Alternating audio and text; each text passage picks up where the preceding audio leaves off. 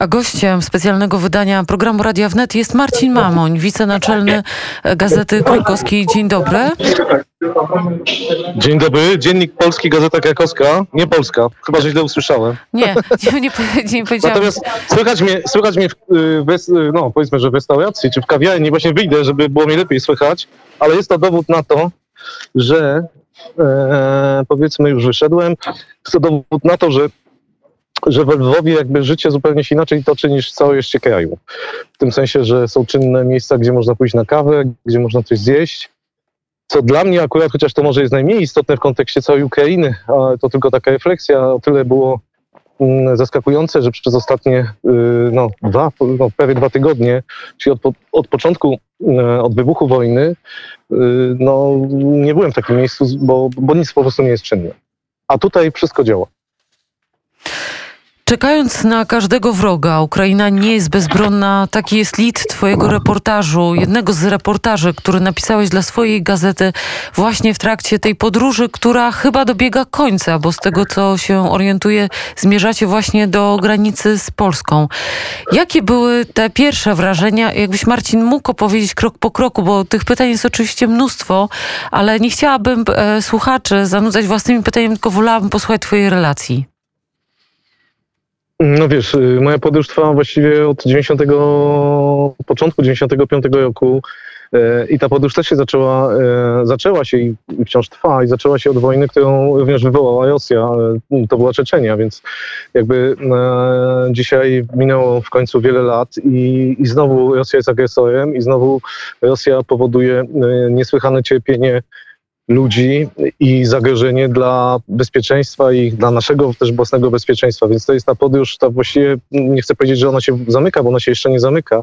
I to, że tu jestem od jakiegoś czasu nie oznacza wcale, że wracając, tak jak mówisz teraz, a rzeczywiście być może jeszcze dzisiaj, a może jutro będę już w ojczyźnie, to oczywiście ta cała, ta cała podróż będzie, będzie trwać. To znaczy, ja myślę, że tu jeszcze wrócę mam pewne plany z tym związane, bo, bo niestety uważam, że ta wojna nie, nie skończy się szybko. W jakim stanie opuszczaliście Kijów? Przeczytałam właśnie w jednej z Twoich relacji, że, że sytuacja w chwili, kiedy Wy już wyjeżdżaliście w drugą stronę, to jest moment, kiedy przez 10 godzin przejechaliście 250 kilometrów. Jakie obrazki e, widziałeś? Jak, jak, jak wygląda sytuacja tam właśnie w tym epicentrum? To znaczy tak, znaczy Kijów y, w gruncie rzeczy jeszcze nie był w takim, znaczy nie był w epicentrum, no, czy nie jest jeszcze w takim epicentrum, e, z tego powodu, że Kijów jeszcze nie jest oblegany i ostrzeliwany w taki sposób jak inne miasta, takie jak Charków czy Czernichów, czy wyście słynny Mariupol y, kompletnie y, otoczony na południowym wschodzie Ukrainy. W związku z czym Kijów jakby był jest miastem, oczywiście miastem gigantycznym, e, gdzie znajduje się prezydent, gdzie znajdują się władze, który się cały czas, przynajmniej kiedy ja byłem e, i w jakimś sensie w tym uczestniczyłem, cały czas przygotowywał się i przygotowuje się do obrony, do obrony i do walk, które mogą E, wybuchnąć w każdej chwili już na ulicach miasta, ponieważ Rosjanie e, cały czas jednak zbliżają się do, e, do stolicy, są na tak zwanych przedmieściach, na takich dalszych przedmieściach typu 20-30 kilometrów od, od, od samego miasta. Natomiast cały czas, mimo tego, że armia ukraińska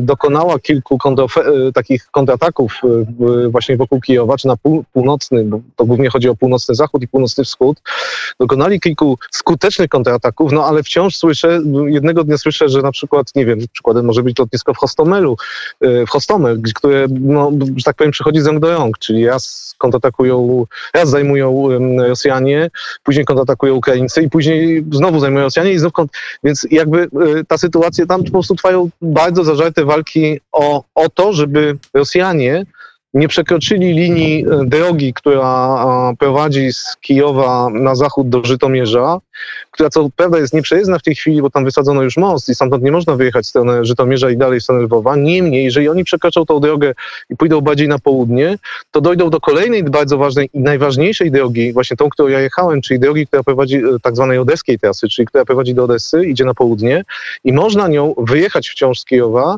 i naokoło, bardziej na południe, przez winnicę, yy, yy, później przez Chmielnicki i Tarenopol dojechać do Lwowa. Więc ja odbyłem jakby nie do końca tą drogę, bo jeszcze gdzieś tam odbiłem na Żytomierz, czyli wróciłem jakby trochę na północ bliżej Kijowa, żeby zobaczyć to, co tam się dzieje i to opisać. Natomiast Natomiast ta cała droga, no cóż, jeżeli, co mogę powiedzieć? No najpierw najbardziej taki, powiedziałbym, e, nie chcę powiedzieć, że trudny, ale taki wydający się przynajmniej niebezpieczny, bo, bo, bo, bo, bo człowiek nie wie, co się może w każdej chwili stać, był sam wyjazd z Kijowa, bo to są właśnie te, bo trzeba wjeżdżać mniej więcej właśnie w tym rejonie, który, który bardzo chcą e, przeciąć, e, czy tą drogę w tamtym miejscu chcą przeciąć wojska rosyjskie. I, i, i ten odcinek, mniej więcej około 100 kilometrów od samego Kijowa do Białej Cerkwi na południu, przy tej trasie odeskiej, jest co chwilę ten odcinek bądź, y, bądź okoliczne miejscowości są ostrzeliwane z rakiet y, y, przez, przez Rosjan i tam no, i są ofiary, no i przede wszystkim są zniszczenia. I w momencie, kiedy się dojdzie tej Białej Cekwi, dalej już ta droga jest, można by powiedzieć, prostsza, bo, bo oczywiście Rosjanie ostrzeliwują wiele miast, Winnicę, która jest po drogą, ostatnio, wczoraj bodajże, czy przedwczoraj, wczoraj, czy przedwczoraj, już, już to tak. wszystko po prostu mi się zaciera, mm, ostrzelali lotnisko, prawda, w Winicy. No niemniej ta, mm, ta droga, tą drogą jechać można. No, podstawowy problem jest taki, że pojawiają się tam gigantyczne korki, bo jest to w tej chwili ta droga życia, droga ucieczki e, z Kijowa, ale też z Charkowa, bo przecież z Charkowa, żeby dojechać, trzeba jechać właśnie przez Kijów mm, i z innych miast e, z Ukrainy, żeby właśnie dojechać do, do Lwowa, to, e, to właśnie to jest jedyna droga, którą, którą to mogą robić, w związku z czym cały czas ta fala płynie. Choć ta fala, jak tu się dowiedziałem dzisiaj jeszcze w Lwowie na dworcu y, u służb, które się zajmują ewakuacją ludzi, ta fala jest w tej chwili mniejsza, ona się zmniejszyła. Przynajmniej tutaj, przynajmniej tutaj wyjeżdża mniej ludzi niż to było powiedzmy dwa, trzy, cztery dni temu. Granica też w drugą stronę y, to jest praca służb, które kontrolują transporty, które przyjeżdżają, ale też przyjeżdżają, wracają Ukra z Ukraińcy, którzy chcą walczyć o własną ojczyznę, pojawiła się też brać czeczeńska. Jak wygląda duch? Czy to tak naprawdę, jak nam się tu ze strony Polski wydaje, że tam nadal ten duch walki jest silny, czy już jednak jest strach i że jest ta obawa i że ten duch jednak nie jest aż tak silny? Ja powiem trochę, y, y, mam nadzieję, że mi wybaczysz, y, i nie, nie, nie jest to żaden też no, próba jakiegoś takiego sarkastycznego żartu, ale powiem trochę po seksistowsku. No, sytuacja jest taka, że, że o ile mężczyźni chcą walczyć i są bardzo zdeterminowani i, jednak mimo wszystko z tego z kraju nie uciekają. Oczywiście też władze Ukrainy powiedziały, że im nie wolno wyjeżdżać, więc jakby oczywiście tu jest też, stosowane jakieś prawo. No niemniej mężczyźni chcą walczyć i mężczyźni e, deklarują, że będą walczyć, no i mężczyźni walczą. Natomiast strach, e, co jest oczywiście też naturalne, e, e, najwy, największy obserwujemy wśród kobiet, które przecież mają też e, dzieci, e, no i jakby no, nie są aż tak predestynowane do walki jak mężczyźni.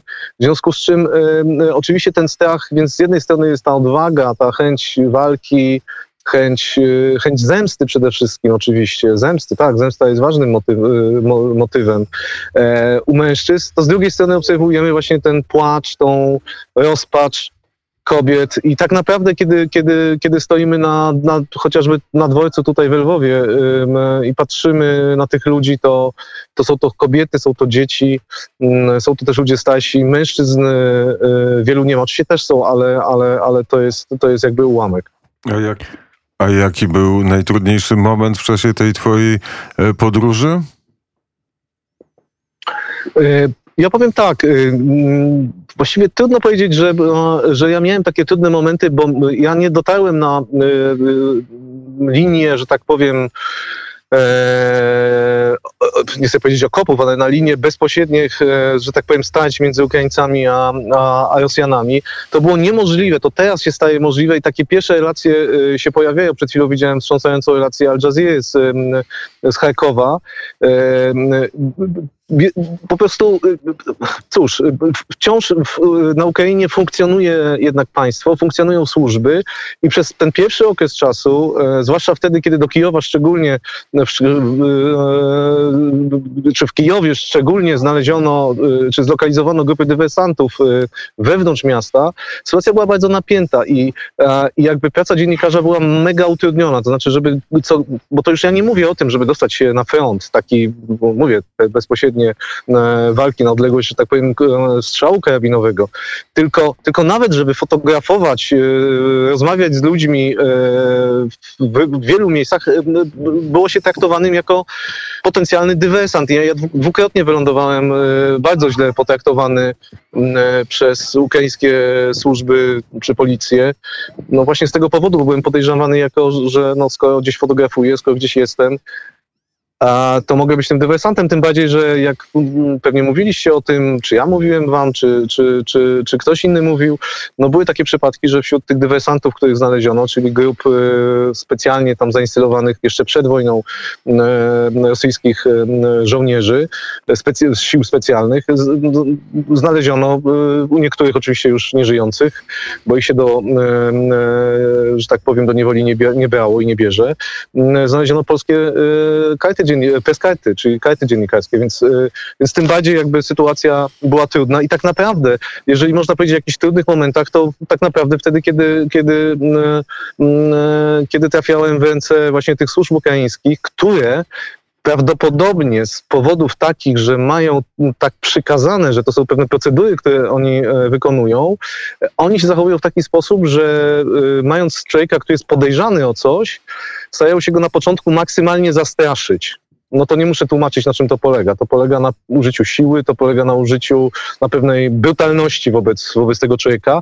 Później oczywiście po jakimś czasie, kiedy, kiedy, kiedy, kiedy sprawa się wreszcie wyjaśnia e, gdzieś w jakimś gabinecie na komisariacie czy w jakimś tam urzędzie. Mm, e, oczywiście sytuacja się zmienia, przepraszają, są mili, mówią, że tak musieli ale, ale mówię, no ale, mm, ale, ale takie sytuacje jakby były. I też trzeba pamiętać, że, y, że, że w, w całym kraju jest mnóstwo w tej chwili ludzi z bronią w tak, zwanych, w tak zwanej samoobronie czy, czy, czy w oddziałach obrony terytorialnej. I de facto po tym, jak władze ukraińskie rozdały to broń naprawdę w ilości gigantycznej e, e, ludziom, e, no cywilom de facto, prawda, można też, e, trzeba pamiętać o tym, że to może mieć różne, różne skutki, łącznie z wewnętrznymi porachunkami między ludźmi. Po prostu mogą załatwiać swoje też własne sprawy. Także sytuacja e, na niektórych e, blogpostach, zwłaszcza takich właśnie te samoobrony, może zawsze trzeba brać pod uwagę, że może się jakoś wymknąć spod kontroli. Być może niekoniecznie e, właśnie z, z, chodzi o ich złowolę, ale właśnie to, to, no, to sytuacje, w której oni podejrzewają, że w każdej chwili może pojawić się ktoś, kto, kto czy szpieguje, czy nadaje jakieś e, e, współrzędne lotnictwu na konkretne cele itd. Tak itd. Powiedziałeś, Marcin, że kobiety e, chcą, płaczą i nie chcą walki, mężczyźni walczą. Ja tylko chciałam powiedzieć, że 20% kobiet w wojsku ukraińskim to jednak nie jest mało i to mnie bardzo zaskoczyło, ale teraz mam inne pytanie. Jak Ukraina, jak ludzie na Ukrainie odbierają zachowanie świata, jak odbierają zachowanie Zachodu i to czekanie na, na to, czy dostaną pomoc, czy nie? Znowu, to jest tak, że oczywiście cenią a, wszelką pomoc i powiem tak, no i, i, i, cenią też pomoc oczywiście ich najbliższego sąsiada, a, a padło tutaj na nas, czyli, czyli na Polskę. E, wiedzą o tym, że tutaj przecież doskonale przez co chwilę po prostu wyjeżdżają właśnie do Polski, już najwięcej przyjechało uchodźców, to wszyscy wiemy, więc oni bardzo tą pomoc jakby doceniają i ja naprawdę spotykałem się z ich strony wielokrotnie, ze strony Ukraińców w różnych miejscach z niebywałą życzliwością, nawet jak samochód mi się zepsuł i naprawdę, no przecież to trzeba ponieść jakieś koszty, nikt ode mnie nie chciał wziąć ani grosza, absolutnie. Właśnie dlatego, że, że, że, yy, że doceniają tą pomoc. I ja powiem coś więcej, że yy, ja od wielu lat jeżdżę na yy, właśnie przeróżne, znaczy bywam na, w różnych miejscach, gdzie toczą się wojny, czy jakieś konflikty zbrojne i powiem szczerze, że, że na wojnach bardzo często jest tak, że, że wojna z jednej strony wyzwala niebywałą ilość cierpienia, niebywałą ilość zła, ale też dużo dobra, bardzo dużo dobra. I spotykam się z tymi dobrymi ludźmi dzisiaj tutaj i to jakby powoduje, że, mm, e, e, no, że jakby e, zaczynam ten naród i, i tych wszystkich ludzi patrzeć na nich zupełnie inaczej niż, niż, niż nawet patrzyłem kiedyś. Więc to jest, to jest coś, co, co buduje zdecydowanie. To wracajcie bezpiecznie. Pozdrów całą ekipę i czekamy na was. Już jesteśmy bezpieczni, zupełnie Lwów, wyjeżdżamy. Wra, nie wracajcie na tą kawę pitą w Lwowie e, i do kawiarni. Dokładnie, pozdrów Tak całą jest, ekipę. tak jest, Bardzo tak jest. serdecznie dziękujemy za relację. Marcin Mamoń, Serdeczności.